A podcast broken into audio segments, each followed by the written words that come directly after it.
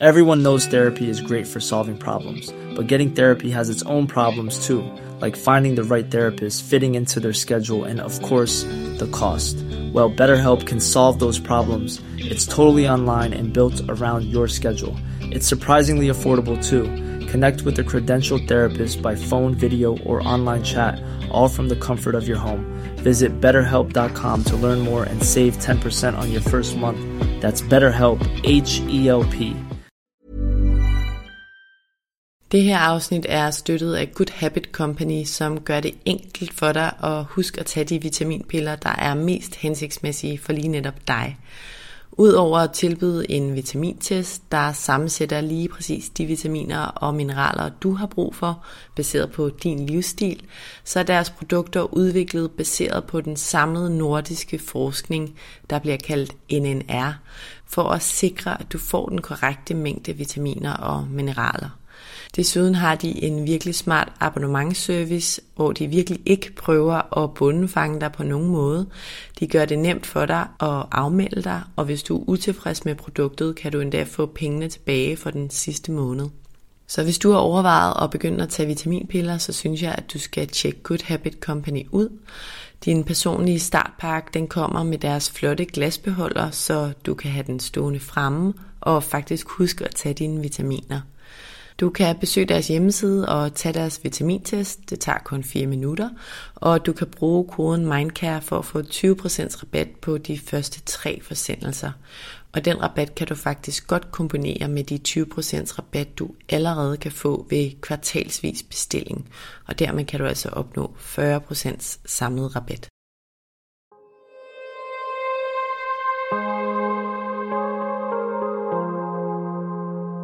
Vores mentale sundhed er nedadgående, og det er til trods for, at vi aldrig har været rigere, aldrig har haft flere muligheder og aldrig har levet længere. Det skal vi selvfølgelig tale højt om, så vi kan blive klogere på, hvordan vi får det bedre. Podcasten her handler om, hvordan vi kan lykkes med at være gladest og friest muligt i det ene, ofte ret travle liv, vi har. Og den handler om, hvordan vi kan lykkes med at være både professionelt ambitiøse og passe på os selv på samme tid. Jeg taler med eksperter og privatpersoner om alt det, der fylder inde i os. Min erfaring er, at når vi taler højt om de ting, så opdager vi, at der er mange andre, der bøvler med de samme ting. Og jeg tror virkelig på, at vi kan lære af og inspirere hinanden ved at dele vores sårbarheder, erfaring og viden. Så velkommen til Vores Mentale Sundhed, en Mindcare Collective podcast. Jeg håber meget, at du vil lytte med, og at du følger med på min Mindcare Collective profil på Instagram, hvor jeg hver dag deler indhold til refleksion, motivation og inspiration. Jeg hedder Lea Helmand. I dag har jeg psykoterapeut og forældrerådgiver Rikke Winkler i studiet. Nogle kender hende måske under navnet eller brandet Forældresparing, som hun står bag. Jeg ved, at mange, der har børn, især små børn, nogle gange bliver frustreret. Frustreret over konflikter, der opstår nogle gange helt uventet, eller frustreret over andre ting i opdragelsen, der er svære, eller som man ikke helt formår at lykkes med på den måde, man egentlig ønsker sig. Og det er klart, at de frustrationer, konflikter, udfordringer og overvejelser, som opdragelsen kan medføre, det kan påvirke vores hverdag og jo dermed også vores mentale trivsel. I dag skal jeg tale med Rikke om det, hun ved allermest om, nemlig om, hvordan vi skaber en hverdag med færre konflikter og med mere samarbejde. Det kommer altså til at handle om, hvordan vi opdrager børn uden alt for mange konflikter, og hvordan vi med opdragelse kan opbygge vores børns selvtillid og selvværd, samtidig med at vi passer på vores egne grænser og på os selv som forældre. Inden vi starter, vil jeg som altid også lige nævne, at du helt gratis og nemt kan støtte, at der bliver ved med at komme nye afsnit af vores mentale sundhed. Det gør du selvfølgelig først og fremmest ved at dele, at du lytter med derude. Derudover betyder det selvfølgelig også rigtig meget, hvis du rater podcasten, anmelder den og subscriber til den i din podcast-app, hvis du kan lide det, du hører. Du kan også donere et valgfrit beløb til podcasten. Det gør du via MobilePay-nummeret 155503 som du også kan se i tekststykket under afsnittet her. Det er alt sammen med til at støtte, at der kan blive ved med at komme nye afsnit. Tusind tak. Velkommen til Rikke Winkler. Tak. Hvordan har du det i dag, Rikke? Jamen, øh, jeg har det godt, og jeg glæder mig til at tale med dig. Det gør jeg i hvert fald også. Jeg er rigtig glad for, at du er her i dag. Og vi skal jo tale om et emne, der fylder hos, ja, nærmest alle, tror jeg, der er blevet forældre. Mm. Det fylder helt sikkert i nogle familier lidt mere, end det gør i andre, men jeg er ret sikker på, at alle kender til det der med konflikter og frustration eller fortvivlelse i børneopdragelsen i hverdagen. Vi kan blive frustreret over børn, der flipper ud, børn, der ikke gør, som vi siger, selvom vi virkelig gør os umage med at tale på den rigtige måde til dem. Og vi kan måske især blive frustreret over, hvordan vi egentlig skal bæres ad med at gøre det hele rigtigt, når hverdagen ruller, og der er 37 andre ting, vi også skal tage os af i løbet af arbejdsugen, ud over de her børn. Og du er her i dag for at gøre os klogere på de her emner og for at forklare os, hvordan vi kan lykkes lidt bedre med at opnå en mere, lad os kalde det harmonisk hverdag, og hvordan vi kan lykkes med at møde vores børn på en god måde, samtidig med at vi lytter til vores egne grænser. Det skal nemlig handle om, hvordan vi skaber en hverdag med mindre skal ud og mere samarbejde forældre og børn imellem. Er du klar på, at vi lige om lidt springer ud i det, Rikke? Det er jeg i hvert fald. Dejligt. Du ved jo rigtig meget om det her emne, og som altid vil jeg lige give en kort introduktion til dig. Du hedder som nævnt Rikke Winkler, og du er selv mor til en teenage-datter, og så er du forældrerådgiver og psykoterapeut, og så er du også indehaver af det, der hedder forældresparing hvor igennem du de sidste 12 år har rådgivet og lavet kurser for forældre med fokus på netop det her med at skrue ned for skæld ud og op for samarbejdet. Mm. Mm. Rikke, som altid så vil jeg gerne starte sådan lidt på toppen. Og i sin tid, der blev du uddannet pædagog, så jeg tænker, at du altid har haft en naturlig interesse for børn og deres trivsel. Men i dag er du så videreuddannet psykoterapeut, og du arbejder som forældrerådgiver. Kan du ikke sådan bare kort fortælle lytterne om mig, hvordan du endte der, hvor du er? Altså, hvorfor blev du særligt interesseret i det her med at skabe mere harmoni og færre konflikter i hverdagen? Jo, altså egentlig så øh, er det omvendt. Egentlig så uddannede jeg mig til psykoterapeut. Ja. Og øh, mens jeg gjorde det, så fandt jeg ud af, hvor spændende jeg synes, det er at arbejde med mennesker og med udvikling og de indre forhindringer, man har til at lave de forandringer, som man har lyst til. Mm. Og så tænkte jeg, det vil jeg gerne gøre rigtig meget mere. Men på det tidspunkt, så var det at være psykoterapeut måske ikke lige det, man gik ud og fik et job på. Og så tænkte jeg, måske skulle jeg uddanne mig til pædagog. Mm. så det gjorde jeg så. Og jeg startede egentlig med at arbejde på, øh, på døgninstitution med unge mennesker, der boede der og der havde det svært, og deres forældre. Og det var for mig på det tidspunkt et rigtig hårdt arbejdsfelt at være i. Så mm. derfor øh, så skiftede jeg over til at komme til en vuggestue, og der fik jeg så interessen for, for, de, øh, for de små børn. Særligt øh, kan man sige, fordi at i starten, hvis jeg skal være helt ærlig, så synes jeg, det var lidt kedeligt. Og tænkte, det er sådan noget, der er masser af praktisk arbejde, skifte blæ og gentagelser og rutiner. Men så havde jeg en fantastisk dygtig vejleder, som åbnede hele mit mindset for børns udvikling, og for den kæmpe store betydning, man har øh, i den måde, man interagerer med de små børn på.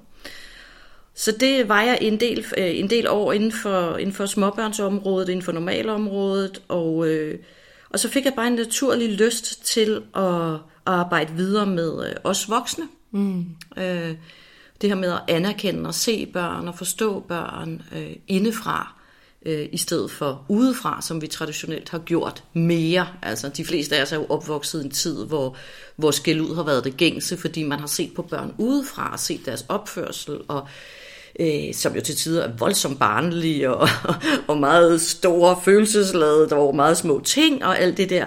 Mm. Øh, og det er jo derfra, kan man sige, meget af det skal ud, øh, og i rettelsættelser og straf øh, kommer af, at man har set børn udefra og tænkt, det, det, skal, det skal afrettes. Altså det der, det kan vi ikke have. Så kan man jo ikke fungere socialt, hvis, man, hvis ikke man kan øh, tøjle sine følelser og gøre, hvad der bliver sagt i citationstegn. Mm. Og det skift, der er sket både i mig og i virkeligheden også i, i øh, i det større perspektiv, det er jo, at vi har fået en kæmpe stor evidensbaseret, øh, forskningsbaseret viden omkring, hvordan børn virker indefra. Altså hele deres øh, øh, følelsesmæssige, kognitive, neurologiske udvikling, altså deres hjernemæssige udvikling. Så nu ved vi en hel masse om, hvorfor de opfører sig, som de gør. Og det, øh, det synes jeg bare er rigtig interessant at, at sprede og bidrage til, at, øh, at vi kan tage det ind i den måde, vi møder børn på. Ikke? Fordi jeg tror, at de fleste af os er opvokset med skæld ud og en tur ind på værelset. Altså sådan en bred kamp. Fordi mm. det er sådan, det betyder ikke, at man har haft specielt dårlige forældre, men det er det, man har gjort. Og, øh, og det er jo så det, som, som nemt følger en videre i sit eget forældreskab. Ikke? Det er jo det, mange af os opdager. Mange opdager, de siger, jeg vil ikke gøre, som min mor gør, eller så råbe, som min far gør. Jeg vil gøre noget andet. Og så pludselig så står man i de der, særligt i de pressede situationer, og oplever, at man fuldstændig lyder som en kopi, som ens mor eller far hopper ud af ens mund, og man tænker, shit, altså. Ja.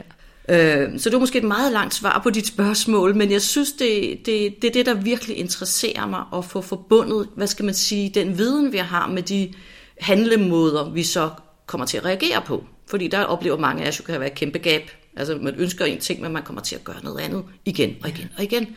Altså når du siger det der med, at man sådan kan tage sig selv i at sige, åh, oh, nu gjorde jeg det samme som ja. min mor, eller sådan noget, hvor bevidstheden kan være der, men at øve sig på faktisk at gøre noget andet mm. også, og vide, hvad det andet kan være, det Præcis. kan være lidt svært. Og ja. så tror jeg, at vi alle sammen har et ønske om, at vores børn får det rigtig godt i livet, og jeg tror, at mange, der er nok nogen, der tænker mere over det end andre, og nogen, der er mere interesseret i det end andre, men mm. vi har jo så meget med for vores barndom, og forhåbentlig kan vi på bedste vis give alt muligt rigtig godt med til vores børn. Vi kommer nok også til at give noget lidt forkert med, men altså, vi kan gøre vores bedste. Jamen, prøv at høre her, jeg tror, altså, der er ingen børn, der kommer ud af en barndom, uden at have fået nogle sår eller nogle skrammer, eller, altså der er ikke noget barn, der, øh, altså det er i hvert fald meget, meget, meget få, hvis de overhovedet findes, som altid er blevet set fuldstændig øh, i deres allerbedste lys, og altid er blevet mødt øh, kærligt og forstående i deres største udbrud, og mm. altid følt sig retfærdigt behandlet. Altså det, det kommer ikke til at ske. Det er ikke sådan, det er at være menneske, og jeg tænker i virkeligheden heller ikke, det er målet. Altså. Hvad er målet?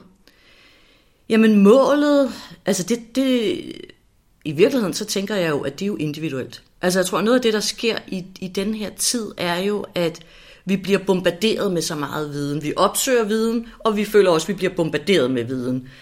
Øh, så, så et sted er der jo også noget, der handler om at lige stoppe op og mærke ind i, hvad er det for nogle værdier, der er de vigtigste for mig? Mm. Hvad er det, der er vigtigst for mig? Øh, sådan så det det bliver mit ønske.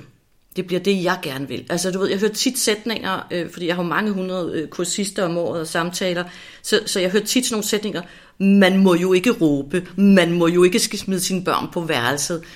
Øh, og det bliver sådan en, øh, et sted, hvor man godt kan komme til at føle sig sådan... Øh, lidt forkert. Ja, altså, måske, men også lidt ud af kontrol, altså, mm. eller lidt ud af indflydelse, fordi der er nogen, der siger, man ikke må. Mm. Men, men jeg tror, det er bedre, hvis man får stoppet op og taget stilling indenfra. Fordi dybest set, kan du sige, må du jo selv bestemme, om du råber dine børn. Altså, det bestemmer jeg jo ikke, eller nogen andre. Øh, vi må ikke slå børn. Lad os slå dem fast med det samme. Det, det må man ikke. Det er øh, lovgivningsmæssigt bestemt. Og måske bliver det også en dag, man ikke må råbe sine børn. Jeg ved det ikke. Men, men, men det der med at få taget stilling, det vil jeg ikke, fordi, eller jeg vil faktisk rigtig gerne noget andet, fordi der er noget andet, som, som jeg tror mere på. Så man får lavet sådan ligesom sådan et, et altså værdisæt, det lyder jo også stort, ikke? Jeg tror nogle gange, så tænker man altså, det, altså hvor, hvor fanden skal det være så kompliceret at være forældre, mm. ikke? Altså, og det skal det jo heller ikke. Øh, men i hvert fald, fordi vi, vi får så meget information udefra, og det gælder jo ikke kun forældreområdet. Altså, det er jo også sundhedsområdet, det du arbejder med. Altså, alle dem, vi følger på de sociale mm. medier, det kan jo være det første sted at stoppe en lille smule op og sige, hvem er det, jeg følger? Bliver jeg inspireret? Føler jeg mig løftet? Føler mm. jeg mig motiveret? Eller får jeg en lind strøm af dårlig samvittighed, hver gang jeg scroller ned over Instagram? Fordi så skulle det godt være, at du skulle unlike nogen. Ikke? Det siger jeg også nogle gange til nogle af mine følgere. Altså, hvis du kommer til at sidde tilbage med følelsen af utilstrækkelighed, gang på gang, hvis, når du ser nogle af mine opslag, så gå ind og unfollow. Yeah. Så er det ikke godt for dig. Og det, det er jo nok det, vi skal huske lidt i det store. Altså, jeg tror virkelig, det er en del af det. Det er, jeg kan jo godt lide at trække tråde til ting, og det, som du siger der med at tage sig tid til at reflektere over, hvad der er egentlig vigtigt for mig, det er jo noget, jeg taler rigtig meget om i forhold til sund succes, som jeg kalder det, mm. i forhold til det her med både at vil have professionelle ambitioner, men også vil tage sig af sig selv.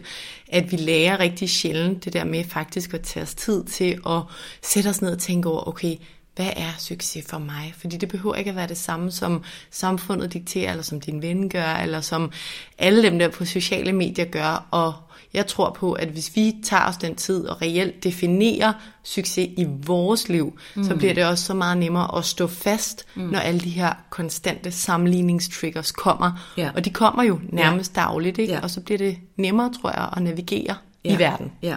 ja. Men der er også en lille krølle på det, synes jeg, at vi er øh, øh, flokdyr. Mm. Og, øh, og hvis, vi, hvis vi tror, at alle de andre kan et eller andet. Altså hvis vi tror, at alle de andre øh, har nogle fantastiske, harmoniske eftermiddage og ulvetimer, og der er ingen, der råber derhjemme, og jeg er den eneste i hele verden, der totalt mister besindelsen, altså, så, så, så får vi det dårligt. Vi vil gerne være en del af flokken og fællesskabet. Ikke?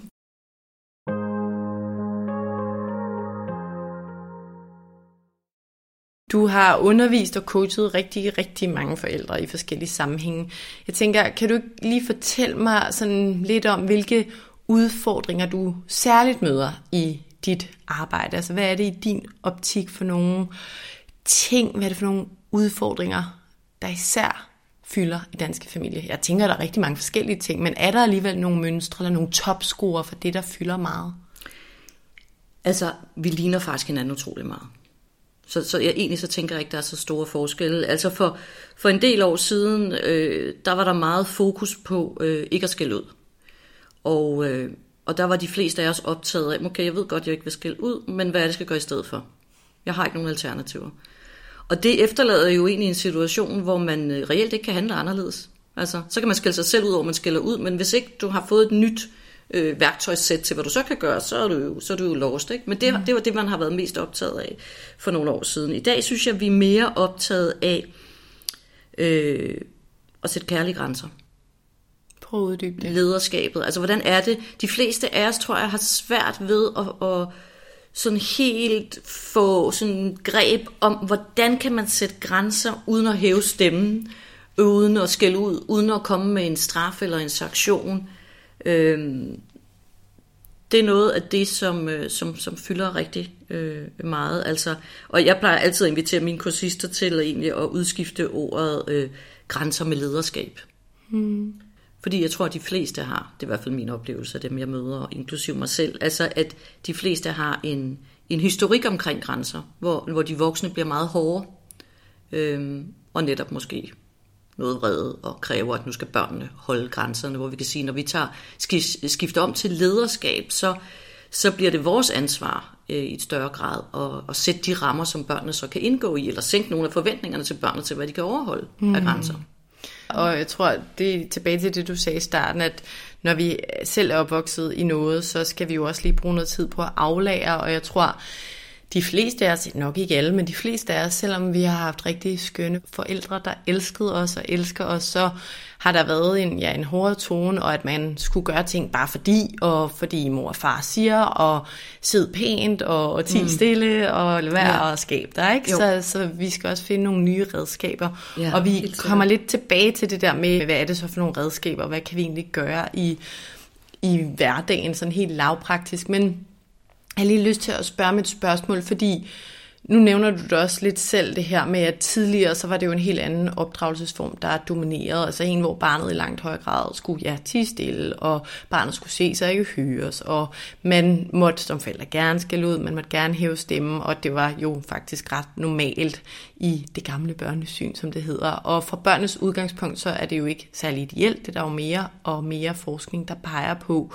Men er der også noget med, at, at det er blevet lidt sværere at være forældre i dag, hvor der er de her helt andre krav til opdragelsen? Altså det her med, at i dag så skal børn have mere selvbestemmelse, eller det er i hvert fald det, der bliver prædiket, og vi må helst ikke skælde ud, og vi skal inddrage børn og deres holdning og mening i højere grad, og se dem som de små mennesker, de er. Og, altså, skaber det her nye børnesyn egentlig lidt flere konflikter, fordi det er sværere at navigere i forældrerollen? Altså fordi der pludselig kommer flere muligheder? Jamen det tror jeg da helt sikkert, det gør. Helt sikkert. Altså, fordi altså, jeg, jeg tror aldrig, der har været en forældregeneration som nu, som i den grad øh, øh, har viden. Altså som i den grad er opsøgende. Men, men altså, vi ved jo rigtig meget, og vi har rigtig mange gode muligheder Øh, altså fortæl mig den småbørnsforælder, som ikke på et eller andet tidspunkt har googlet, hvordan får mit barn til at sove, eller hvordan får mit barn til at lytte efter, eller blive i sengen, eller smage på maden, eller altså, vi googler jo i et væk, og, øh, og det er jo sådan ligesom inden for alle mulige områder, på godt og ondt. Altså fordi så popper der jo, altså hvordan får mit barn til at falde i søvn? Jeg ved slet ikke, hvor mange hits der, der popper op på, på, de, på internettet, men det er mange. Mm. Og, øh, og, og de kan gå i mange forskellige retninger. Så, og en siger måske, hvis ikke du gør sådan, så, uh, så får dit barn dårlig selvværd. En anden siger noget modsat, og så får dit barn et dårligt selvværd. Og så, så bliver man jo i tvivl. Så jeg tror, da jeg tænker tilbage på min mor, som er en dame der i 80'erne, altså, hvor der ikke fandtes Google, og hvor det var en tid med ro, regelmæssighed og renlighed. Altså, hun havde der noget at læne sig op af, som, som, jo, som jo gav en, en tryghed. Så jeg tror, at for mange øh, nutidens forældre, så, øh, så, så bliver det da pisse forvirrende. Mm. Fuldstændig. Så, så på den måde, ja, så tror jeg. Og så er vi jo sindssygt optaget af at vil gøre det rigtigt. Ja, på alle og, mulige og, måder. Og, det er jo, altså, og ved du hvad, det er der jo så nogen, der skælder forældre ud for. Men, men der er jo tonsvis af artikler og opslag og bøger, der fortæller om, hvor skidt skal ud er, hvor dårligt der er straffe ens børn, eller bruge trusler, eller råbe af dem, og man smadrer deres selvværd. Og jeg mener, man skulle da være en dårlig forælder, hvis man tænkte, om det er jeg da ligeglad med. Altså, man er det i momenter. Når man er helt op at køre, så tænker man, jeg skulle ligeglad med dit selvværd. Nu skal du bare gøre, hvad der bliver sagt. Og så altså, får man vildt dårlig samvittighed Og så får man vildt dårlig samvittighed bagefter. Ikke? Altså, alle forældre vil gerne give deres børn det allerbedste afsæt. Mm. Selvfølgelig vil vi det.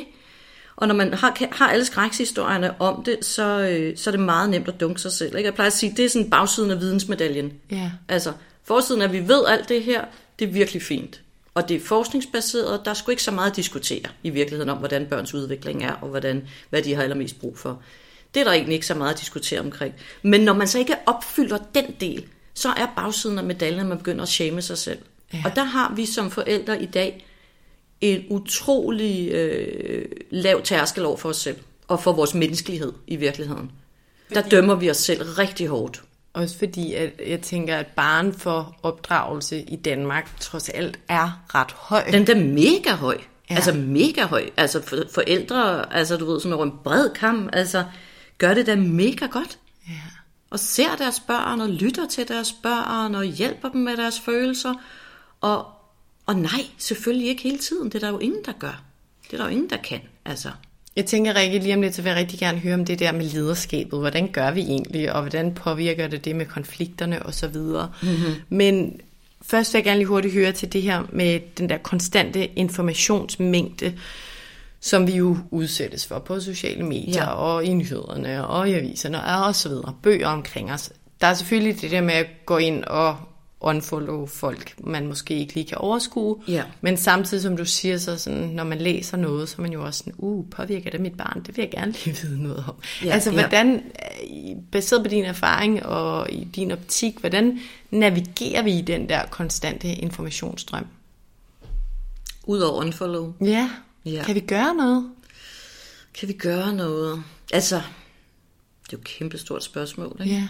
Vi er jo forskellige. Altså, der er jo også der mange, der... Altså, mm, jeg ved ikke, handler det om at, at... Jeg ved det ikke. Nej. Jeg tror ikke, jeg har noget godt svar på det. Fordi, du ved, det bliver hele tiden sådan, så skal du bare være mere sikker på dig selv. Mm. Så skal du bare tro noget mere på dig selv. Man tænker, åh oh, tak, ja, tak, tak for det. Hvordan er det, man gør det? Mm. Altså, jeg tror, at jeg tror, at det er en, en øh, det at være forældre, det er en udviklingsproces, en læringsproces hele vejen igennem. Og måske er det sådan halvt det der med, som vi talte om i starten, at sætte sig ned og lige definere, okay, hvilke værdier vil jeg egentlig godt opdrage efter, eller er vigtige i mit Ja, familieskab, forældreskab. Ja.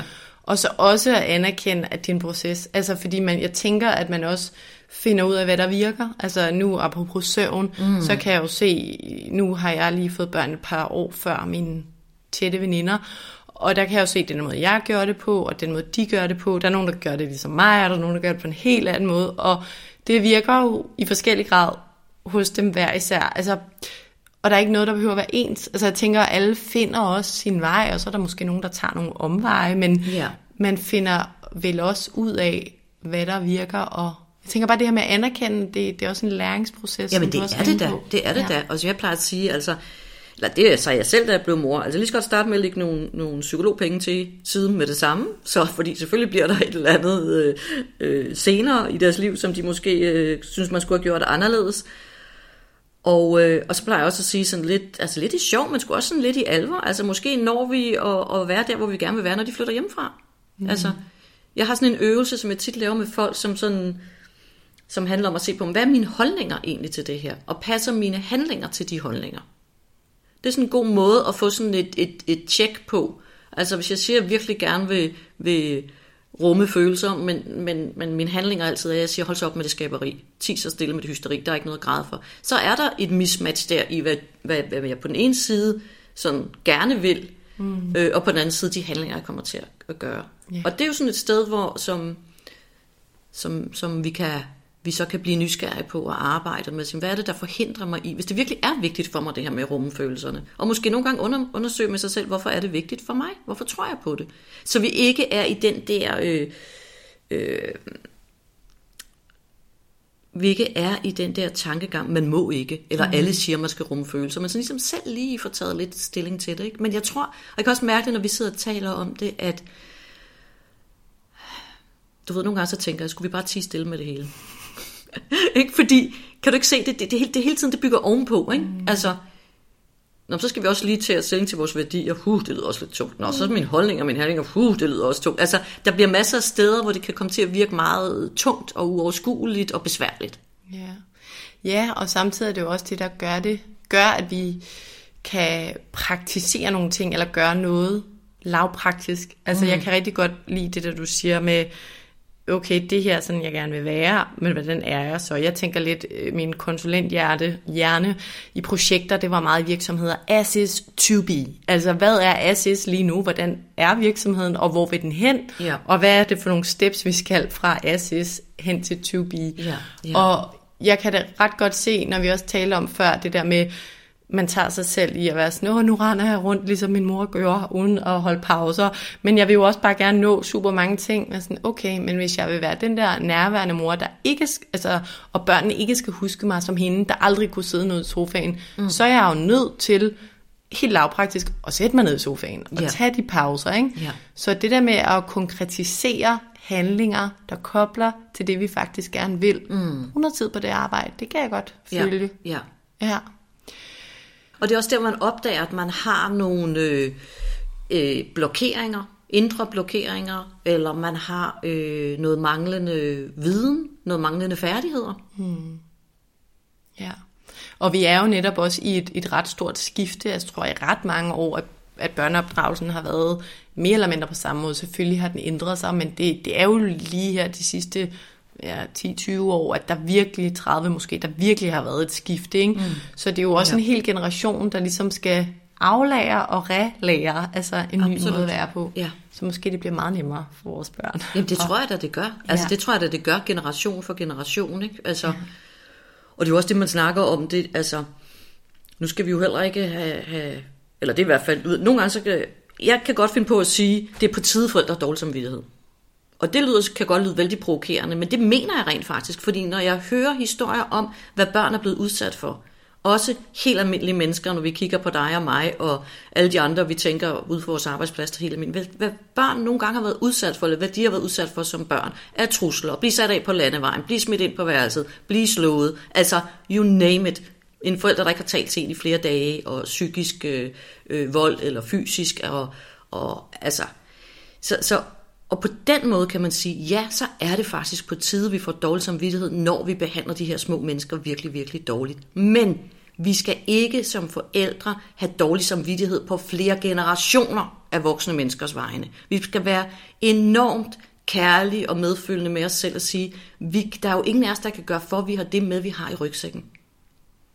Og når vi har svært ved at, og, altså vores børn kommer jo ind i vores liv, og på, de trykker jo på alt ind i os. Altså, det er jo derfor, vi, vi oplever jo kæmpe store mæssige følelser af kærlighed og hengivenhed og ømhed og beskytter gen. Og, og på den modsatte ende af skalaen oplever de fleste jo også mega frustration og irritation og momentvis had altså, og magtesløshed. I, i, så, så det er jo sådan nogle store øh, poler af udsving. Øh, så når der er ting, man ikke har lært, altså når folk kommer til mig, og noget af det, de langt de fleste ikke har lært, det er det her med at rumme følelser. Mm. Og så, så læser man et eller andet sted, øh, rum dit barns følelse, og, og inde i en, og jeg kan huske, at jeg selv havde det sådan for mange år siden også, før jeg begyndte på de her processer, tænkte sådan, altså, hvad betyder det? Ja. Så var nogen, der sagde, vær sammen med følelsen, og tænkte bare, vær sammen med følelsen? Altså, hvad fanden betyder det? Men lad os Hvis ikke, man, lidt ned i hvis det. ikke man har lært det, hvordan ja. skulle man så kunne gøre det? Og det, der er sket for langt de fleste, det er jo, at de har, når de har haft nogle følelser, som de voksne ikke kunne håndtere, og holde ud at være sammen med, mm. så er børnene blevet sendt på værelset. Og inde på det værelse, der lærer man ikke at håndtere sine følelser. For ja. børn, og det er jo så det, vi ved rent udviklingsmæssigt i dag, at børn har ikke en indre evne, en indre kapacitet til at kunne håndtere og regulere deres følelser selv. Det er ikke noget, man er født med. Det ved vi instinktivt, når vi ser hos, hos spædbørn. Vi forventer ikke, at et spædbarn kan trøste sig selv. Så vi, alle vores instinkter som forældre, gør, at vi går op og ned ad gulvet med dem. Også 17 timer i døgnet, hvis de har kolik eller et eller andet. Ikke? Vi ved godt, at de har brug for reguleringshjælp. Når de så bliver større, og så snakker vi måske 2-3 år, så begynder deres udbrud at provokere os rigtig meget. Og deres, øh, øh, det er jo derfor, man kaldte det trodsalderen. Ikke? De ingenting vil, og de skriger, og de råber, og de kaster sig i jorden, og de afviser os, og de sparker, og de skriger, og de slår ud efter os. Alt sådan noget, som... Og det bliver man jo selvfølgelig vældig, vældig provokeret af. Og, og hvis man så fra den alder og frem, som, som mange er blevet, er blevet sendt ind på værelset, så er modenheden i hjernen øh, ikke sådan, at barnet kan regulere og berolige sig selv. Mm. Og det vil sige, at den eneste måde, det eneste barnet kan gøre inde på værelset, det er at lukke ned for de følelser, sådan psykologisk set lukke ned for de følelser, der låg på dem, som der ikke er plads til i familien. Ja. Barnet er altid nødt til at tilpasse sig flokken, fordi det er deres overlevelse. Så når vi sidder inde på værelset, og vi så igennem generationer har tænkt, se det virker, nu er de stoppet med det hysteri, så er der sket det, at følelserne er blevet lukket ned. Ja. Og det vil sige, så har man jo ikke fået redskaber til at håndtere de der følelser, man har fået redskaber til at, eller udviklet strategier, der gør, at man kan lukke dem ned. Luk sider af sig selv. ned. Lukke sider af sig selv ned. Og lad os sige, at mange af dem, der lytter med, har, har prøvet det der med at blive sendt på værelset, ja. Ja. eller noget i den kategori, mm-hmm. og faktisk måske er lidt svære til at omfavne sine egne følelser. Du siger, du møder mange der også, og du har selv tænkt, hvordan gør jeg egentlig det? Kan du ikke sætte nogle ord på, hvad, hvad, hvad kan man gøre for at blive bedre til det som voksen? Ja, altså man kan jo, man kan jo, øh, man kan jo navigere rundt omkring det, indtil man får børn. Mm. Nær sagt. Altså det, er jo det kan man jo gøre, ikke? Altså hvis nu snakker vi jo i relation til vores børn, så kommer vores børn jo og viser os de der ting, som vi har virkelig svært ved at være sammen med, ikke? Så jeg tror, første step kan jo være at, at opdage det. Altså mange af os, vi har jo sådan, at jeg kan ikke holde ud at være sammen med mit barn, øh, når det er øh, hysterisk, når det er pjevset, eller klynkende, eller krævende, eller du ved sådan. Øh, og det jeg plejer at sige til folk, det er, at det er som regel ikke vores barns følelser, vi ikke kan holde ud at være sammen med. Vi kan ikke holde ud at være sammen med det, der bliver aktiveret inde i os selv. Så at begynde at opdage det, når mit barn klynker sådan her, mm. og jeg kalder det at klynke, for eksempel, ikke? Altså, det er også en måde at spotte det på i øvrigt. Altså, når et barn græder og har det svært, så udtrykker det sig jo med, med gråd, eller pjevsen, eller, og, og hvis vi kalder det hyleri, tudeprins, klynkeri, så er det sådan nogle gode, øh, det er jo nogle meget gode ord, der viser, at det er noget, vi har det svært med indeni, ikke? Ikke så positivt. Ikke sådan så positivt, vel? Mm. Øhm, og så opdage, begynder, begynder at registrere og blive nysgerrig på, hvad er det, der sker inde i mig selv? Mm. Altså, hvad, hvad er det, der bliver aktiveret inde i mig selv? Og altså, for, for nogen, man kan sige dybest set, hvis man skal være med den følelse, der popper op, så vil det være at skabe kontakt til den følelse. Det kan være øh, lægge hånden på sin mave, for eksempel hvis du kan mærke uro i maven, eller en knude i maven, eller du kan måske mærke, at dit hjerte bliver hårdt. Mange vil jo her sige, at jeg mærker sgu ikke, hvad der sker i min krop. Så det er jo, altså, og det er jo fair nok, men det er jo så måske første step, at begynde den der lille refleksion, den der lille meta. Hvad sker der egentlig i mig i de her situationer? Første step. Mm. Næste step, nu registrerer jeg det. Læg hånden på og berolig det. Tal beroligende til det. Sig, det er okay.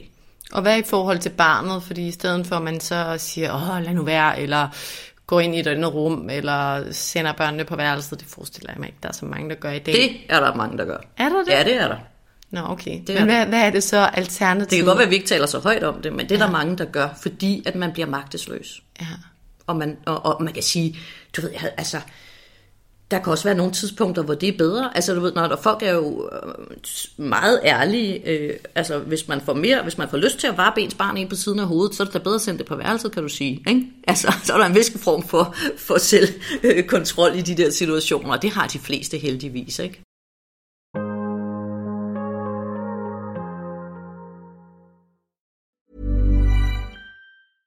I'm Sandra, and I'm just the professional your small business was looking for. But you didn't hire me because you didn't use LinkedIn jobs. LinkedIn has professionals you can't find anywhere else, including those who aren't actively looking for a new job but might be open to the perfect role, like me.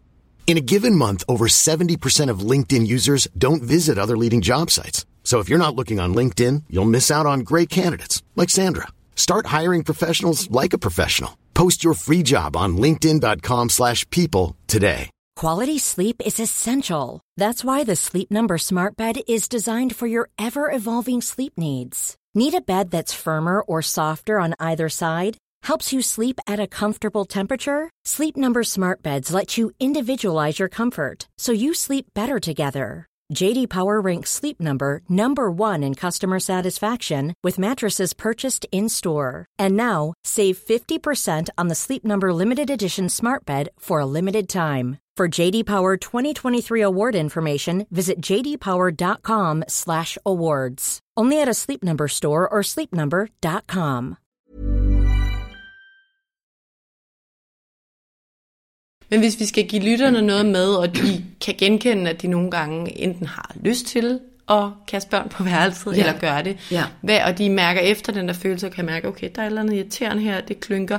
Lavpraktisk handler det så om at sætte sig ned, give barnet et kram, og tale med det om, jeg kan godt se, du er irriteret, og noget er, ja, frustrerer dig, og så tale med barnet om det, eller hvad er redskabet der? Ja, altså, man kan, man kan generelt, altså det, det er jo meget afhængigt af børnenes alder, men generelt set, så kommer vi til at, ofte synes jeg, kommer vi til at putte for meget snak ind i feltet. Fordi hvis man er oprevet, og man er i sine store følelser, så er man ikke i en hjernemæssig tilstand, hvor man er modtagelig for en masse forklaringer og snak. Så, så når børn er oprevet følelsesmæssigt, så har de brug for at få set deres følelser og få rummet deres følelser. Og det vil sige, at rum, rumningen, hvis man kunne sige det, i den sammenhæng betyder, at vi kan holde ud at være sammen med dem. Fordi alle de store følelser, de har indeni, som de ikke kan, kan selv regulere, de vælter ud af dem. Mm. Og hvis vi kan blive sammen med dem i det felt, blive i samme rum sammen med dem, så, så vil det være en følelse af at kunne blive rummet. Og så er jeg meget mere fortaler for, at man, man siger, alt efter hvordan barnet har det, altså man får, får læst, hvad handler det her om? Mm. Og man siger, åh, hvor er det dumt. Mm. Ih, hvor blev du gal på far over, han sagde nej til den iPad. Øv, hvor ville du gerne have en is. Så man går direkte til følelsen, man går direkte ind og sætter ord på, på det, der sker i barnet. Det vi, og, og mange gange, så, så ved vi godt, hvad der sker. Mm. Ikke? Der kan også være situationer, hvor vi tænker, "Men jeg ved ikke, hvad der har udløst det. Men det betyder ikke så meget, for du kan godt være sammen med et menneske, der er oprevet, uden at vide præcis, hvad der er sket, men du kan jo se, du er oprevet. Så det vil jo kunne være at sige, ah, det hele ser dumt ud lige nu. Der hvor vi sådan, det, det som et tip, man kan tage med sig i den sammenhæng, det er at, at møde børn på den følelsesmæssige frekvens, de er på. Fordi når vi laver den, hvor vi siger, jeg kan se, du er gal. Jeg kan se, det er svært for dig lige nu. Så bliver det næsten, altså, ved ikke, om du kan mærke det inde i dig selv, mm. men, men forestil dig, at du står og skændes med din partner, øh, og man er helt op at køre, og han så stiller sig foran dig og siger, jeg kan se, du er gal, Lea. Og man tænker, du tiger, du stille gør du, du skal ikke stå der og gøre grin med mig. Fordi det er den følelse, det kan give, fordi der er et mismatch i, i, øh, i det arousal, man er i, altså den energimæssige tilstand, man er i. Så bare det at kunne møde barnet der, med mm. lidt mere power nogle gange, ah, hvor er det dumt. Og hvis de skriger, far dum, eller du er en lortemor, altså, så skal du bare have det oversat, i stedet for, det vi tit gør, det vil sige, du skal ikke kalde mig lortemor. Nej, nej, vi skal bare ind og sige, ja, du synes, det er dumt, jeg sagde nej til en is. Øv, hvor ville du gerne have nogle flere. Så møde børnene i deres følelser. Ja. Ja, jeg kommer straks til at Giver det tænke mening? På, det giver så god mening, og jeg øh, prøver også øh, med allerbedste at, at praktisere det. Jeg tror helt klart, at nogle gange jeg får lidt for mange ord på, og det jeg Ja. kan godt lide at kommunikere. Ja, ja, ja, Men jeg klart. kan virkelig mærke, hvordan det virker, altså det der med at gå ind i følelsen frem for at vende ryggen, eller snappe, eller blive sur. Ja. Øhm, så sent som i går, så skulle jeg hente mine børn. Øh, det, jeg vil gå med barnvognen dernede, eller klapvognen hedder det. Min lille, han sidder i den, og min store pige, hun står på sin søskendebræt. Men så tænkte jeg lige, ved du hvad, jeg tager lige den store piges cykel med, fordi det kan jeg godt overskue. Og så tænkte jeg lige, skal jeg tage lillebrors cykel med også? Og så tænkte jeg, ej, han synes, det er meget hyggeligt at sidde i klapvognen dumt af mig at tænke sådan. Kommer der ned, og egentlig er mine børn, det er faktisk sjældent, især ham lille, at han får sådan et fuldstændig hysterisk flip. Men det kan jeg love dig for, han gjorde, da han så, Ja. at jeg kun havde taget store søsters cykel med. Ja. Og jeg står der rimelig træt, og føler egentlig, at jeg var lidt overskudsagtig at slæbe Albas cykel med, og så går han helt banana, som jeg faktisk aldrig nærmest har set ham før, og mm. bare ind i hegnet og skriger, og han var så sur, mm. og jeg, jeg var jo også sådan, jeg kan ikke gøre noget, jeg har ikke din cykel med, og jeg kan godt se det irriterende, og det var dumt, og, sådan, og igen, der kom nok lidt for mange ord, og næste gang skal jeg nok tage din cykel med, og sådan noget, Ja. men det, så sad han der i fem minutter og skreg, og jeg fik også lige et buff med benet, hvor jeg sådan, det, der skulle jeg til at blive sur, men jeg prøvede at omfavne det. Ja. Og så gik der jo de der minutter, og så fik han en krammer og blev sat op i klapvognen. Ja, Og ja. så talte vi om på vejen hjem, du blev godt nok sur. Det var, Ja. ja, jeg blev sur, du Ja. ved ikke min cykel med. Og, Ja, så, ja. og så, altså, der, der kunne jeg jo virkelig også bare have blevet mega sur. og Ja, sagt, ja, det kan man da. Det kan, det kan da virkelig trigge. Ja. Altså, ja. Men det, problemet er bare, at, og det synes jeg nogle gange, man godt kan holde sig, sådan, holde sig lidt til mentalt, altså, at vi kan alle sammen forstå, at man kan blive trigget i sådan en situation, ikke? Men hvis vi kaster vores irritation og vrede ind i det felt til et barn, der i forvejen er ureguleret og ikke kan regulere sig selv og har brug for reguleringshjælp, så bliver konflikten bare 10 gange større. Ja. Og det synes jeg godt, man nogle gange, sådan, hvor man tænker, ej, ej, helt ærligt, altså, jeg kampsveder, og jeg har den her med, og jeg har den her med, og nu må det stoppe. Altså, hvis man begynder at kaste det ind, som er menneskeligt, så, så bliver der bare flere konflikter. Så jo hurtigere man kan gå den vej, mm. som du beskriver, men man kan også godt huske på, at de skal jo ikke undgå sådan nogle situationer her. Altså, en del af modningen er i at gå igennem de frustrationer, der er over, at tingene ikke går, som man gerne vil have det. Mm. Det er en del af det, der er modningen. Hvis vi kommer dertil, hvor vi gerne vil fjerne alle ting, for at de ikke bliver ked af det, eller bliver frustreret, eller altså, det er ikke målet. Mm-hmm. Fordi sådan, altså, så, så lærer man ikke at navigere i sig selv, apropos at rumme følelser. Fordi når du rummer følelserne i den situation, og du kan stå i feltet, så får han faktisk en, en færdighed til senere i livet, til at gå igennem, når tingene ikke går præcis, som man gerne vil have det, gå ud og være sammen med det. Ja, det Ikke? Man kan sige, hvis du mening. havde sat ham ind i børnehaven igen, nu kører, kører vi den bare lige helt ud, og løbet hjem og hentet cyklen, så han kunne blive tilfreds, så var han ikke gået igennem den frustration. Nej. Giver det mening? Det synes jeg. Og Rikke, jeg er jo ret overbevist om, at vi, vi alle sammen gerne vil være gode forældre. Vi, vi elsker vores børn, og vi ønsker det bedste for dem. Det tænker mm. jeg gælder for de fleste. Og egentlig tror jeg ikke, der er særlig mange, der ønsker at skælde ud. Og som sagt, så du beskæftiger dig med det her med både at skælde mindre ud, men også at have færre konflikter og mere samarbejde, som du kalder det. Og vi snakker jo allerede lidt om det nu, men du taler om det her med, med lederskab, og vi kender alle sammen det der med at have en travl hverdag, og netop konflikterne opstår. Altså er lederskabet det der med at tage ansvar for barnets følelser, og på den måde samarbejde. Altså det her med samarbejde og lederskab, hvis man sådan skal kode det helt ind, hvad er det så, det handler om? Altså hvad er det, vi skal gøre? Hvad er det, vi skal blive gode til? Jeg synes, at vi med stor fordel kan huske på øh, børns umodenhed. Børns umodenhed. Ja, børns umodenhed. Ja.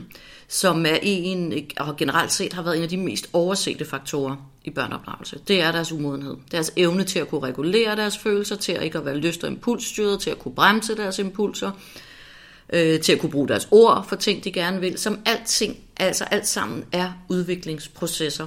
Mm. Og når man, når man glemmer det, så kommer man nogle gange til at give barnet skylden for en masse ting, som det sådan rent udviklingsmæssigt ikke kan gøre for.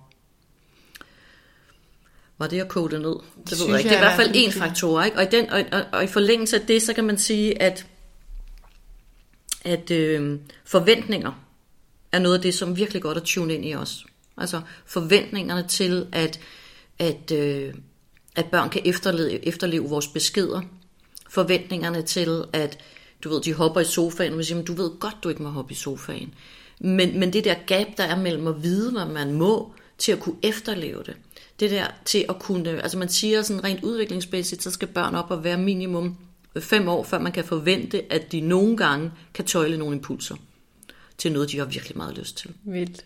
Og, og det, som man har virkelig meget lyst til, der er det virkelig svært at tøjle ens impulser. Ikke? Og det tænker jeg, at mange voksne kan genkende. Altså, jeg vil ikke snakke om aftenen, eller jeg vil ikke øh, spise sukker, eller et eller andet. telefonen. Og så har jeg, ja, jeg scrollet på telefonen, og har virkelig, virkelig meget lyst til det, og så går jeg med min lyst, i stedet for noget andet, jeg måske havde mere brug for. Mm. Altså, som det er mere sådan, du ved, apropos det der at trække tråde, og sådan sige, altså, det er jo ting, vi også godt selv kan genkende, ikke? Og man kan på den måde have meget lavere forventninger øh, til børnene, i forhold til, hvad de kan efterleve. Det synes jeg giver rigtig god mening, altså det her med øh, lavere forventninger og lige huske på, at børn er umodne. Når dagen ruller, og der er travlt, og du ved, de hopper i sofaen, og jeg ved godt, de er umodne og alt sådan noget, er der noget lavpraktisk, altså vi kan gøre der? Er det, er det tålmodigheden? Er det at huske selv på de her ting, eller sådan helt lavpraktisk? Men lederskabet og det, der bor i de kærlige grænser, som også er en af de ting, som vi, som vi sådan, øh, øh, ikke altid har så meget fokus på, det er actiondelen. Altså det er, at at, og det er jo derfor, jeg tror også, du sagde det indledningsvis, når man nu siger tingene så pænt mange gange, ikke? når nu har sagt pænt fem gange, at jeg ikke vil have, at du hopper i sofaen, eller fem gange, jeg vil gerne have, at du går ned, fordi vi også har lært, at vi ikke skal sige ikke. Mm. Jeg vil gerne have, at du går ned, jeg vil gerne have, at du går ned, gerne have, at du går ned. Jeg vil gerne. Jeg vil gerne, ikke du skal gå ned, jeg vil gerne have. Og så til sidst, så får man jo kraftet mig nok, ikke? Altså undskyld, jeg banner. Men det, men det er jo sådan, det er. Så tænker man, det hjælper jo ikke en huine fis at tale pænt til de der unger. De gør jo ikke, hvad der bliver sagt alligevel.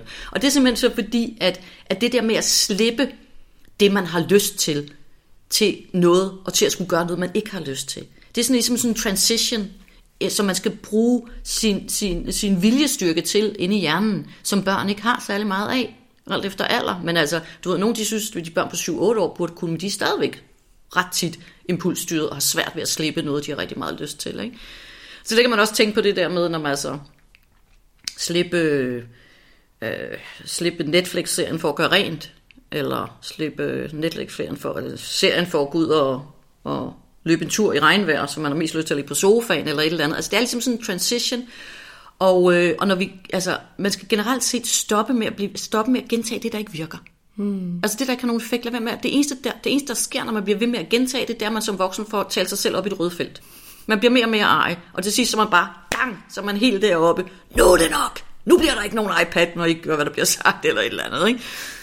Trusler, trusler. trusler. Jamen, det er jo så fordi, man kommer til at føle sig så magtesløs. Ikke? Så den der uh, action-delen, det er ligesom, at, uh, at du tager, tager action på det, som barnet ikke selv kan. Det vil sige, hen og hent dem i sofaen. Og alt efter alderen.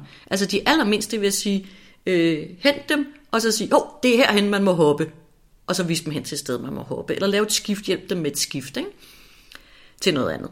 Og til de lidt større børn, og hvem er så det? Jamen altså fra 4-5 år og frem, altså gå hen til dem, kontakt, kontakt, kontakt, kontakt til børnene. Og det vil sige, hen og have en hånd på skulderen, kig dem ind i øjnene, øh, lige for at sige deres navn. Hey, skat, med venlighed. Og så sige, hvad er det nu reglerne er med sofaen? Og hvis de ikke siger noget, så kan vi sige, hvordan er det, må man hoppe i den? Nej, det er nemlig rigtigt, det må man ikke. Skal jeg lige hjælpe dig ned, eller kan du selv gå ned? Altså det vil sådan være action-delen, og det er den, det er den, øh, altså det er den på papiret øh, en god udgave, ikke? Altså det er ikke sikkert, man altid kan sige det lige så pænt, men, men igen, du ved, hvis, hvis ikke du ved, hvad det er, du kan sige, hvis ikke man præsenterer nogle muligheder nogle gange, så har man jo ikke noget at gribe i. Mm.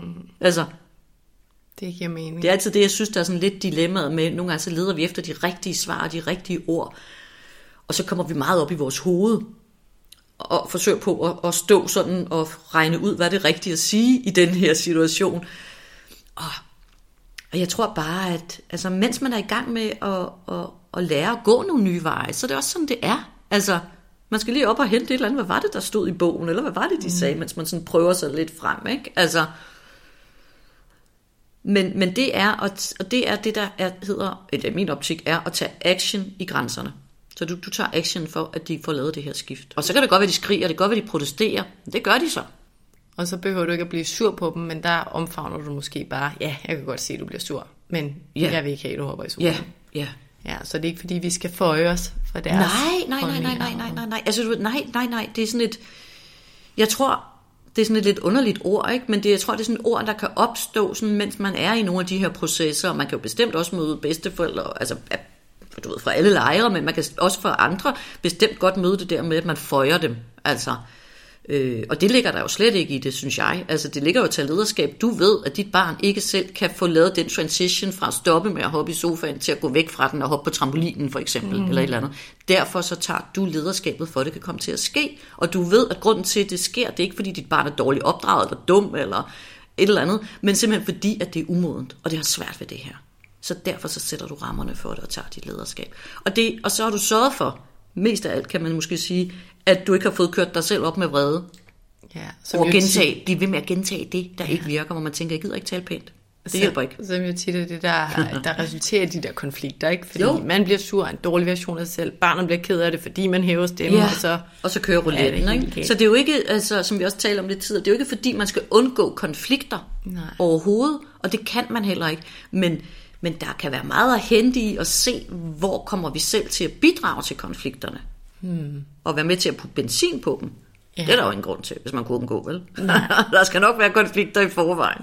Men en god point med, at vi heller ikke skal have en utopi om, at du ved, hverdagen kan blive konflikt, konfliktfri uden konflikter. Det kan den ikke, og Nej. nogle gange kan de også være svære at være i, men ja. vi kan reducere nogle konflikter og gøre processen gennem konflikterne, hvis man kan sige det sådan, lidt bedre for begge parter ved mm. at være opmærksom på de her ja, ting, ja, du, ja. du fortæller om. Ja.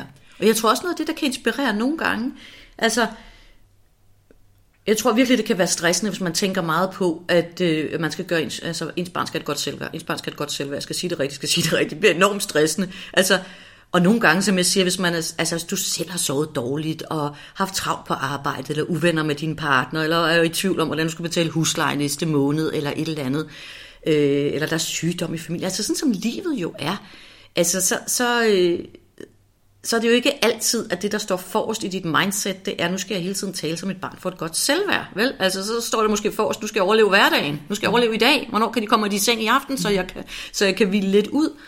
Øh, så, så det er også noget med, at, at jeg tror, at vi skal være opmærksom på, at vi ikke får spaltet hele det der børneliv fra i en side, som, som, som noget, der sådan kører herover, vi helst hele tiden skal have styr på at sige eller gøre det rigtigt, men det, det er nødt til at komme ind i familielivet, og det er den daglige dag, der er.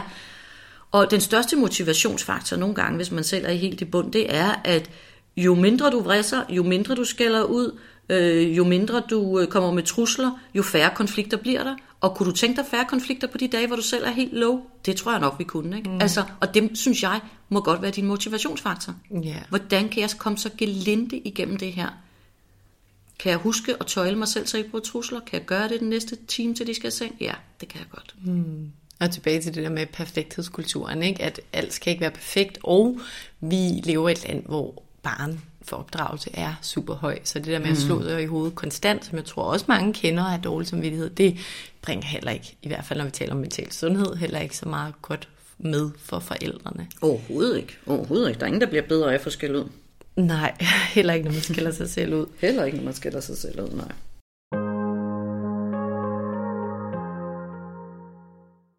Rikke, nu nævnte du lige selvværd der lidt, mm-hmm. og øhm, det tænker jeg, at vi lige kan tale lidt om, fordi selvværd er jo et virkelig, virkelig spændende emne, der også bliver talt meget om, og igen tænker jeg, at alle forældre gerne vil opdrage børn, der, der har det godt, og der føler sig elsket, og der tror på sig selv, og som kan sige fra, og vi vil jo egentlig gerne opdrage børn, der ja, både har en god selvtillid, men måske især som har et godt selvværd, de to ting er jo forskellige. Hvis vi lige dobbeltklikker på det her selvværd, er der så nogle råd eller grundredskaber, hvad, hvad end vi skal kalde dem, som vi som forældre virkelig bør huske på at tage med os i opdragelsen for at, at styrke det her selvværd. Altså jeg tænker, det du har været inde på med, mm.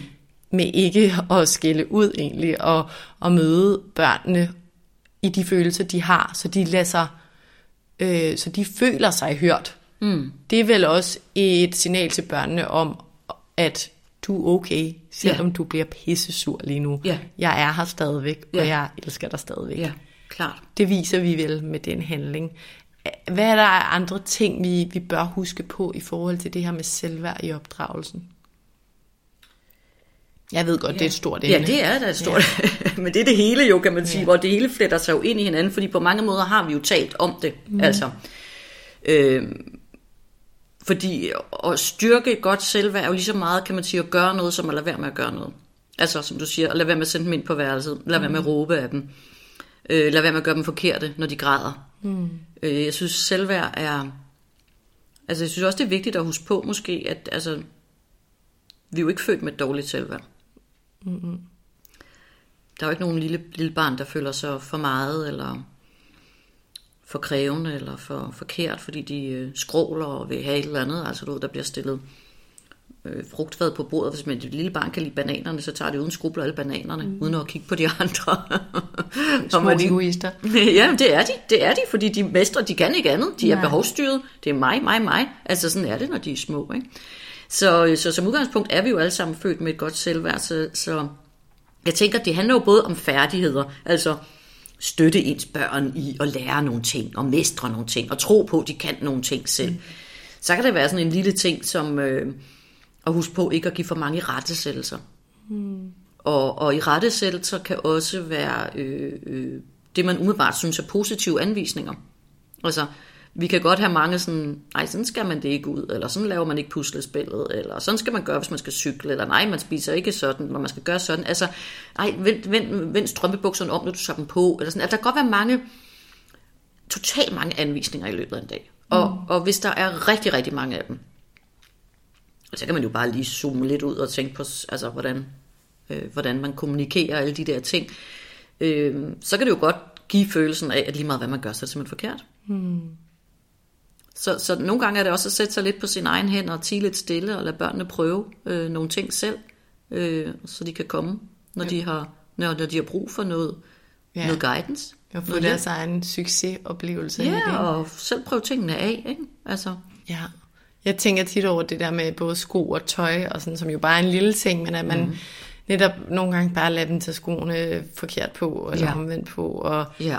Du får bananfødder. Ja, bananfødderne. og øh, min lille dreng spørger, mor, er det bananfødder? Sådan, Hvad synes du selv, skat? Og, altså lige ja. nogle gange, fordi jeg er sådan en, der meget følger reglerne, ikke? og det er jeg opvokset med, så jeg kan godt mærke, det er meget sundt nogle gange at bare lade dem tage tøjet på på vrangen og sådan noget. Men det kræver også en bevidsthed af mig, at jeg ikke er sådan, åh oh, nej, ja, sådan skal ja. du ikke lige, fordi ja. det er så nemt lige at hjælpe mm. dem lidt på vej i den rigtige retning. Ja, det er det, det, det. Men så tænker jeg også, at det... Det er jo ikke nogen katastrofe. Nej, altså, nej. Det er også det, så Alt når vi snakker måde, om ikke? det, så, ja præcis, altså så er det jo sådan lidt, men jeg, jeg synes det vigtigste i forhold til selvværd, det er den der, altså at blive set og blive mødt øh, følelsesmæssigt. Det Ja, tror jeg. for jeg og ikke at blive gjort sige- forkert følelsesmæssigt, og være nødt til at lukke for mange sider ned af sig selv. Ja, alt det du, vi jo egentlig har talt Ja, om, er ja. jo også selvværd, ikke? Jo, Fordi absolut. vores selvtillid er troen på, at vi kan mestre ting, og vi kan præstere, så er selvværd jo netop afkoblet fra handlinger, og det handler om, at man har en dyb tro på, at man er noget værd præcis som man er. Ja. Og min hypotese er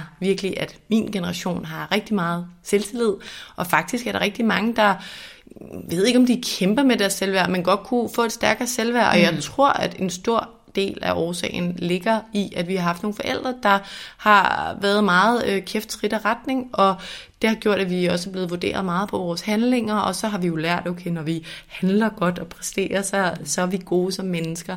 Men for at vende tilbage til det, du siger med, at når vi lytter til børnenes følelser og anerkender de er der, når vi mm. lytter til dem og omfavner dem, i stedet for at sende dem på værelset, og når vi guider dem til at komme mm. ned fra sofaen mm. øh, med bevidst lederskab, i stedet mm. for at skælde dem ud og blive sure, Ja. så viser vi dem jo også, jeg elsker dig, som du er. Ja. Her er nogle regler, jeg prøver at guide dig igennem, og som jeg gerne vil have, at du følger. Mm-hmm. Nogle gange følger du dem ikke, så snakker vi om det, og så videre. Men det gør jo, at et barn føler sig elsket mm. i bund og grund, tænker jeg. Mm. Ja. Når man kigger på børn, og igen er det sådan et lidt stort spørgsmål, men helt grundlæggende, hvis man skal sige tre ting, som, som at det børn ønsker sig allermest. Og den ene er vel kærlighed, tænker jeg. Men hvad, hvad er det? Hvad er det allervigtigste for små børn? Kærlighed, nærvær, tid. Ja. Blive set.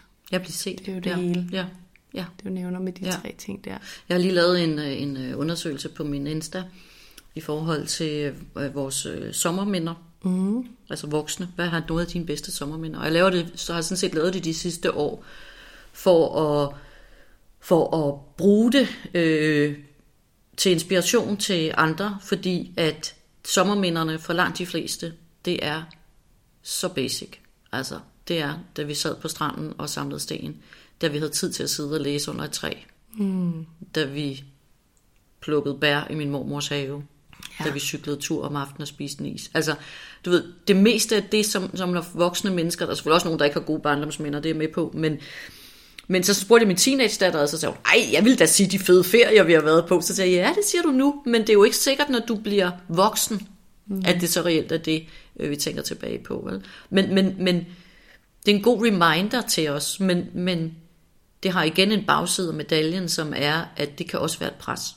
Mm. Altså, og hvis man føler, man skal være nærværende hele tiden, mm. og man ikke selv øh, har det super fedt øh, lige i øjeblikket, eller er lidt følelsesmæssigt påvirket af nogle ting i sit liv, så kan det også være et pres, ikke? Altså at tænke, men det bliver bare meget, det er i hvert fald godt også at tænke, hvis man tænker, jeg har ikke råd til en stor, øh, flot ferie, mm. men det der dine børn vil huske, når de bliver voksne, det var den hule, I lavede under spisebordet i sommerferien, og I spiste ud på græsset, og I kravlede rundt og fangede, nu er der næsten ikke nogen mariehøns tilbage, tror jeg, som der var, da jeg var barn, men, men sådan, det er de der sådan, små momenter, og det er altid nærvær. Det er altid, at de voksne ikke havde travlt, og de voksne ikke lige skulle et eller andet.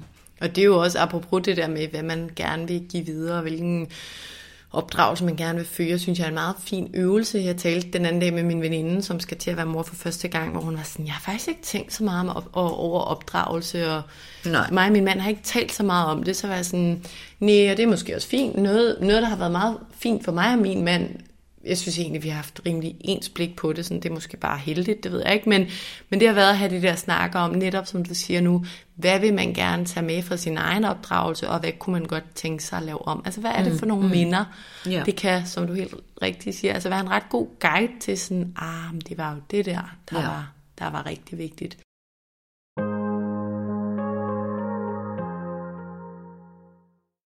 På den anden side er der jo det, du nævner med den der samvittighed, der kan fylde. Og Ja. jeg har et andet afsnit med sociolog Maria Axelvold, der har stillet lupen tæt på forældrene, øhm, fordi hun, hun taler om det nye børnesyn også, og kan egentlig også godt lide det, men hun beskæftiger sig kun med, hvad det gør for forældrene. Mm-hmm. Og det, der er i dag, er jo, at der, der også er et begreb eller et fænomen, der vokser op, der hedder forældreudbrændthed. Mm. Simpelthen fordi mange har for meget dårlig samvittighed Ja. i forhold til netop hele tiden at vil fokusere på det der selvværd, eller hele tiden vil være nærværende, eller hvis man tager, det kan jeg kende, kende hvis jeg tager telefonen op for mine børn, foran mine børn, så kan jeg være sådan, åh, den skal bare væk nu, altså for næsten helt sådan ned, altså, Ja. den må godt være der nogle gange, ikke? Men, og så bliver jeg bevidst om sådan, okay, giver det mening, at jeg lige får sådan en dårlig samvittighed lige nu, mm. eller skulle jeg bare lige skrive en sms, og så komme videre i teksten, Ja, ja, ikke? Ja, Hvad, hvad skal man gøre med den der samvittighed? Det er, jo, det er jo virkelig en balance, og det er super svært. Jeg tænker også, det er derfor, der er en sociolog ude og skriver en bog om det, og Ja. du sidder her på den anden side, kan man godt sidde og, og, og tale om det her, her opdragelse, som jo er super vigtig, mm. og som skaber glade, sunde børn. Hvordan, hvordan skal vi deal med den her dårlige samvittighed, der kan komme op? Har du nogle tanker om det? Ja, altså hvordan dealer man med dårlig samvittighed, havde nær sagt. Altså, dårlig samvittighed, det opstår vel i det felt, at man, øh, man har for høje krav øh, til sig selv. Som jeg talte om tidligere, den her bagside af medaljen, mm. at når man nu ved, hvad der er det rigtige, så opdager man også hver gang, man laver en fejl, mm. som, man, som man ikke gjorde øh, før i tiden, fordi man ikke havde det her parameter for, at det var rigtigt. Men jeg tror, altså, jeg tror både Jesper Juhl, den anerkendte familieterapeut, har været frem og sige noget om det. og Jeg kan ikke huske, hvad tal han bruger. Øh, men John Gottman øh, øh, fra The Gottman Institute i USA, som øh, har forsket i decades, altså i relationer, både parforhold og, og, og forældre-børn relationer og emotional intelligence, altså følelsesmæssig intelligens, han siger i noget af hans forskningsmateriale, eller noget af hans kursusmateriale, at, at hvis du lykkedes 40% af tiden mm. med at, at hjælpe, rumme og guide dine børn i deres følelser, så har de et rigtig godt afsæt til at gå videre. Og jeg tror, at det er måske den del, som vi sådan øh, glipper lidt i forhold til, at der er ikke brug for, at vi 100% rummer det hele øh, hele tiden, øh, for at børn har et godt afsæt til at gå videre i livet. Og, øh, og så glemmer vi vores, øh, vi glemmer vores menneskelighed.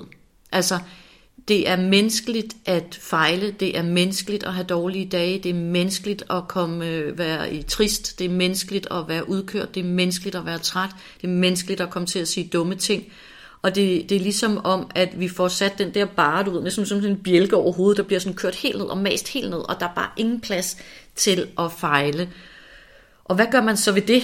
Altså, jeg tænker det, øh, jeg oplever meget på mine kurser, at, at fællesskab, altså det gør en kæmpe forskel. Altså det der med at være i et fællesskab og gå, altså man går rundt lidt og tror, og det er måske også fordi vi kigger på de andres firkanter på Instagram, ikke? Altså, at, øh, og, og det, og det jeg, altså jeg, jeg, jeg synes det er problematisk, fordi jeg har ikke lyst til, hverken som menneske eller fagperson, at at sige, at der skal postes billeder af skrigende børn, der ligger i kæmpe nedsmeltninger, eller øh, du filmer dig selv, mens du står og råber helt vildt af dit barn og lægger det ud. Omvendt så, så øh, lægger vi også altid, altid det, det mest pæne op. Og selvom vi godt ved det et eller andet sted, så bliver vores underbevidsthed simpelthen påvirket ja. af det. Altså de andres tivoli-tur med candyfloss og børn i de rigtig instafarvede tøj. Øhm, og så sidder man der med nogen, der er ved at rive håret af hinanden, og man tror, man er den eneste, der ikke kan finde ud af det. Så jeg vil sige, fællesskabet med andre forældre, tal med andre forældre om, hvordan det er. Altså tur åben mm. op for, synes du også nogle gange, det er fucking træls. Altså, mm jeg, jeg tror, jo mere man selv tør åbne op, jo mere vil man møde øh, øh, andre forældre, som også siger, åh oh, gud, har du det også sådan? Fedt nok. Ej, jeg troede, jeg var den eneste, der kom til at råbe af mine børn, ikke? Det er jo faktisk det, man ser med rigtig mange udfordringer i forhold til mental sundhed, er, at rigtig mange af de ting kan faktisk, øhm, nu siger jeg kureres, fordi jeg lige mangler et bedre ord, men mm-hmm. ved at man ikke føler sig alene i det. Ja, præcis. Altså unge drenge på en højskole, der bare skulle have en lærer, der åbnede op om, at det var også svært at være en ung dreng, gjorde, at de fik det meget bedre. Og det er jo også derfor, jeg har det her afsnit, og det, mm. du lige har sagt de sidste fem minutter, tænker jeg også, noter lige det her tidspunkt i podcasten, og hør det lige næste gang, du har dårlig samvittighed. Ja, fordi, ja. som du siger, 40 procent, altså hvis vi bare gør det 40 procent ja, godt nok, ja, ja. så er det godt nok. Og jeg tror, så har de et godt afsæt. Ja, ja, og så er det fint, at det er 50 og 60, men jeg tror bare, så ja, mange ja, ja. af os er guidet efter og stræber efter 99 procent. Og som du også, noget jeg kan genkende det, mm. du siger, det er det mm. der med, den mentale kapacitet, det kræver at være rationel, når vi ser det perfekte. Ja. Altså vi ser Somi, og så er vi sådan, jeg ved godt, at uh, hendes eller hans liv ikke er perfekt, ja. men de mentale ressourcer, det kræver faktisk at overbevise mig om det. Ja. Det er sådan, åh, det kræver bare noget. Ja. Ja. Så det er jo nok sådan en, altså vi skal jo nok have de her løbende reminders til os selv, der... Ja, så måske tale med, nu vi to kvinder, ikke? men jeg tænker sådan, så tal med nogle af vores veninder om det. Ikke? Mm. Altså jeg har det med, nogle af mine veninder, og så kan vi lige tale i telefon, og den ene har det af helvede til, og den anden har lige råbt helt vildt af sit barn, mm. eller et eller andet. Og så poster man et eller andet på Insta, og så skriver den anden, Nå, det var da en fed version, der kom på Insta der. Og så kan vi grine af det sammen, fordi det er selvfølgelig det, vi gør. Altså, ikke? Vi går ikke ind og lægger der, når jeg har bare... Men, men for at vende tilbage til det, som du siger, med, altså, man tror, man skal gøre det godt 99% af tiden, men men problemet er også, hvis du så rent faktisk har gjort det godt 99% af tiden, hele dagen i dag, når du så ligger dig i seng i aften, og der er 1%, hvor du har råbt og kommet til at øh, sige, du er også en irriterende unge, du ikke aldrig lytter efter, det er 1% af en hel dag, mm. så vil du ligge og tænke på den 1%, der gik galt, i stedet for at tænke på den procent, der gik godt. Yeah. Eller de 99%, der gik godt. Og det er jo simpelthen fordi, det ved du sikkert også en masse om, vores hjerne er designet til at, at have fokus på de ting, der vi anskuer for at være problemer, som skal ryddes op og skal fjernes og af vejen. Det er der, det er der vores hjerne søger hen. Og det, det sker for dig, det sker for mig, det sker for os alle sammen. Så hvis vi også ved det, så kan vi også tvinge vores hjerne til at gå tilbage til at kigge på de 99 procent. Der var gode. Det er var igen gode, tilbage til bevidstheden. Jeg synes, jeg kommer meget tilbage til den i de her afsnit, men ja. det er bare nøglen, ikke? at jo, vi det ved er det. de her ting, og ved, at vores evolutionære, lidt gammeldags hjerne ja. faktisk, den er skøn, og den er fantastisk, og der er en masse potentialer, men den er også lidt udfordrende i vores Jamen, klar. moderne samfund. Det er den nemlig. Det, er det den nemlig. næst sidste spørgsmål, jeg mm-hmm. har, Rikke, det er, at de fleste kvinder i dag, de har fuldstændig ligesom mænd fuldtidsjob, og mange kvinder er også super ambitiøse, når det kommer til karriere. Altså vi er jo i en ligestillingstid, og det er jo dejligt. Men det betyder, at familier ofte består af to forældre med ambitiøse fuldtidsjob, og så børn, der jo mest af alt gerne vil have forældres tid, og opmærksomhed, og kærlighed og nærvær. Og derudover så lever vi også i et samfund, der er domineret både ja, perfektionisme og muligheder, som vi har talt om, og det betyder, at der ud over familien og arbejdet ofte også er en masse andre ting, som forældre også gerne vil i livet, og ofte gerne vil godt i livet. Altså venner, sport, rejser, alt muligt. Altså, hvad er det egentlig med det samfund her? Altså, er det realistisk at kunne opnå en sund balance for sit liv? Nu bliver det sådan lidt et stort spørgsmål igen, men både privat og i forhold til arbejdet og familien, er det muligt at leve op til alle de her krav, man gerne tit og ofte selv gerne vil leve op til, når vores samfund er skruet sammen på den måde, der? Nej, det tror jeg ikke. Nej. Og måske det er også en meget fin bevidsthed at have med. Jeg tror, at altså for det første, så øh, er der jo mange familier, der ikke består af to forældre mere. Mm. Der er mange, mange forskellige måder at være familie på. Og jeg tror, vi ser også en, øh, vi ser en modbevægelse i øjeblikket i forhold til, at flere øh, en stigende grad øh, vælger at hjemmepasse deres børn. Øhm, det er måske lidt modsat af det, du siger med, at vi gerne vil det hele, men jeg ser også en stigende grad, der er folk, der hjemmepasser, der er også flere, der begynder at hjemmeskole.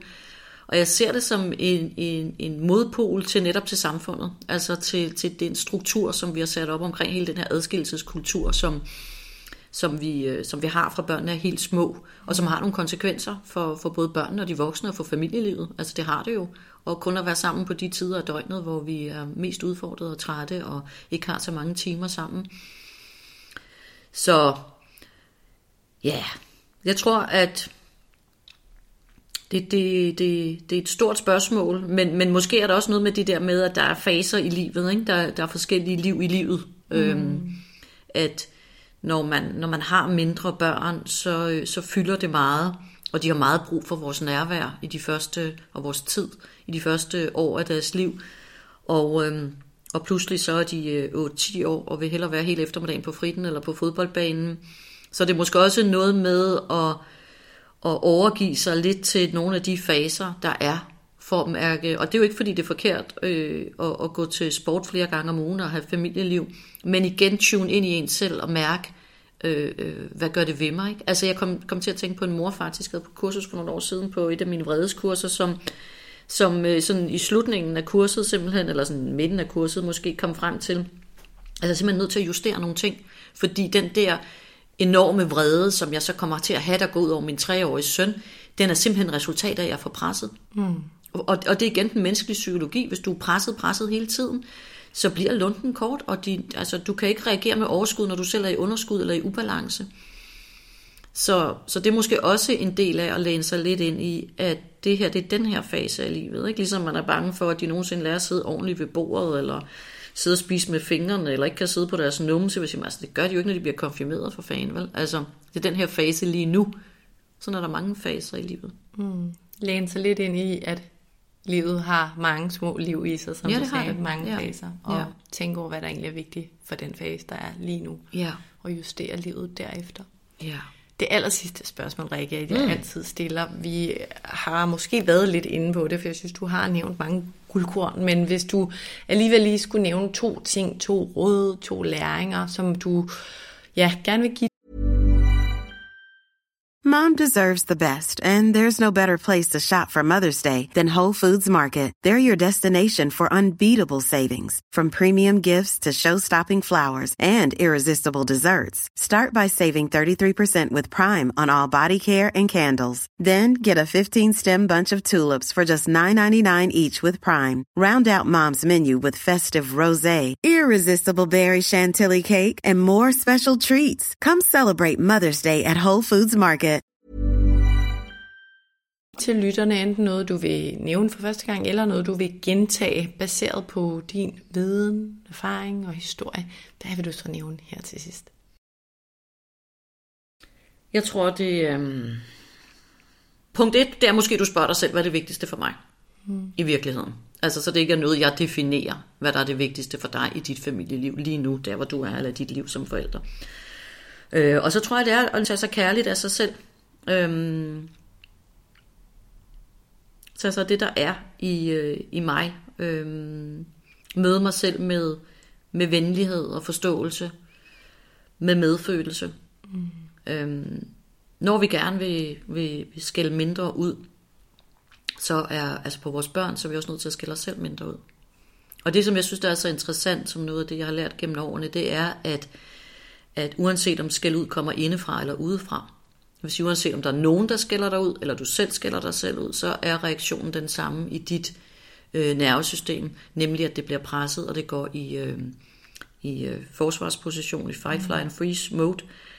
Øhm, så det at lære at stoppe med at skille sig selv ud, og møde sig selv med venlighed, når jeg har, når jeg har fejlet, når jeg synes, jeg har fejlet. Man kunne også godt sætte fejlet i citationstegn, ikke?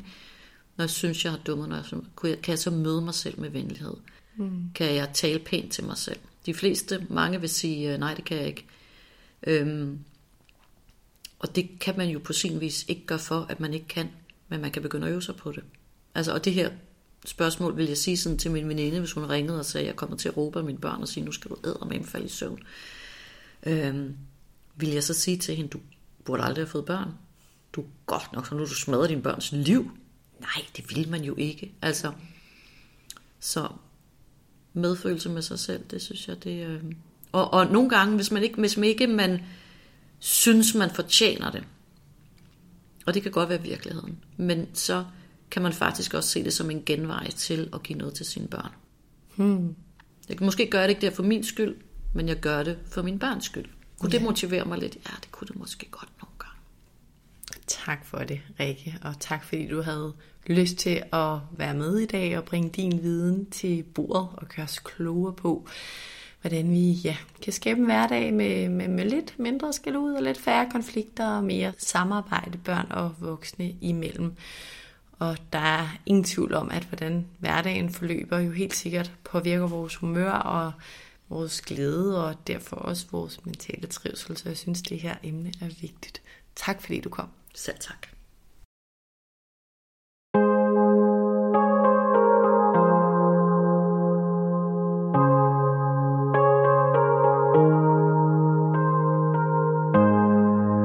håber, at du, der har lyttet med, har fået noget brugbart med på vejen fra snakken i dag.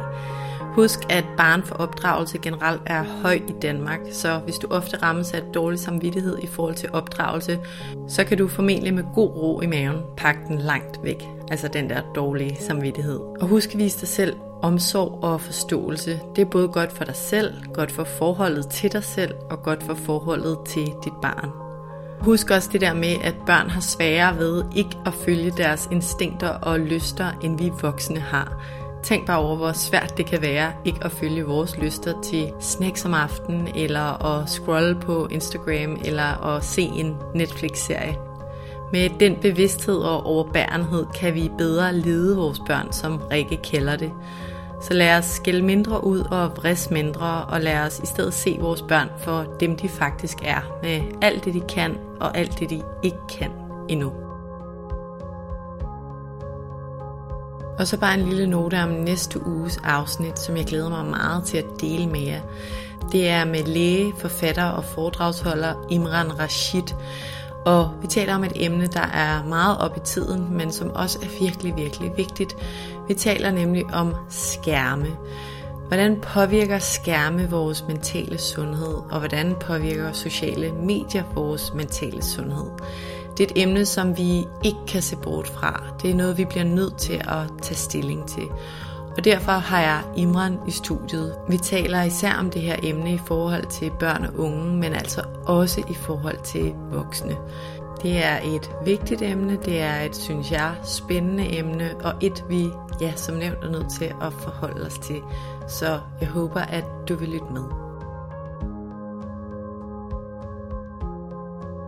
Tusind tak, fordi du lyttede med i dag. Hvis du kunne lide det, du hørte, så husk, at du nemt og gratis kan støtte podcasten ved at dele, at du lytter med på sociale medier. Husk at tagge Mindcare Collective. Det betyder helt vildt meget. Hvis du kan lide podcasten, kan du også støtte den ved at rate eller anmelde den i din podcast-app, og ved at trykke på subscribe-knappen.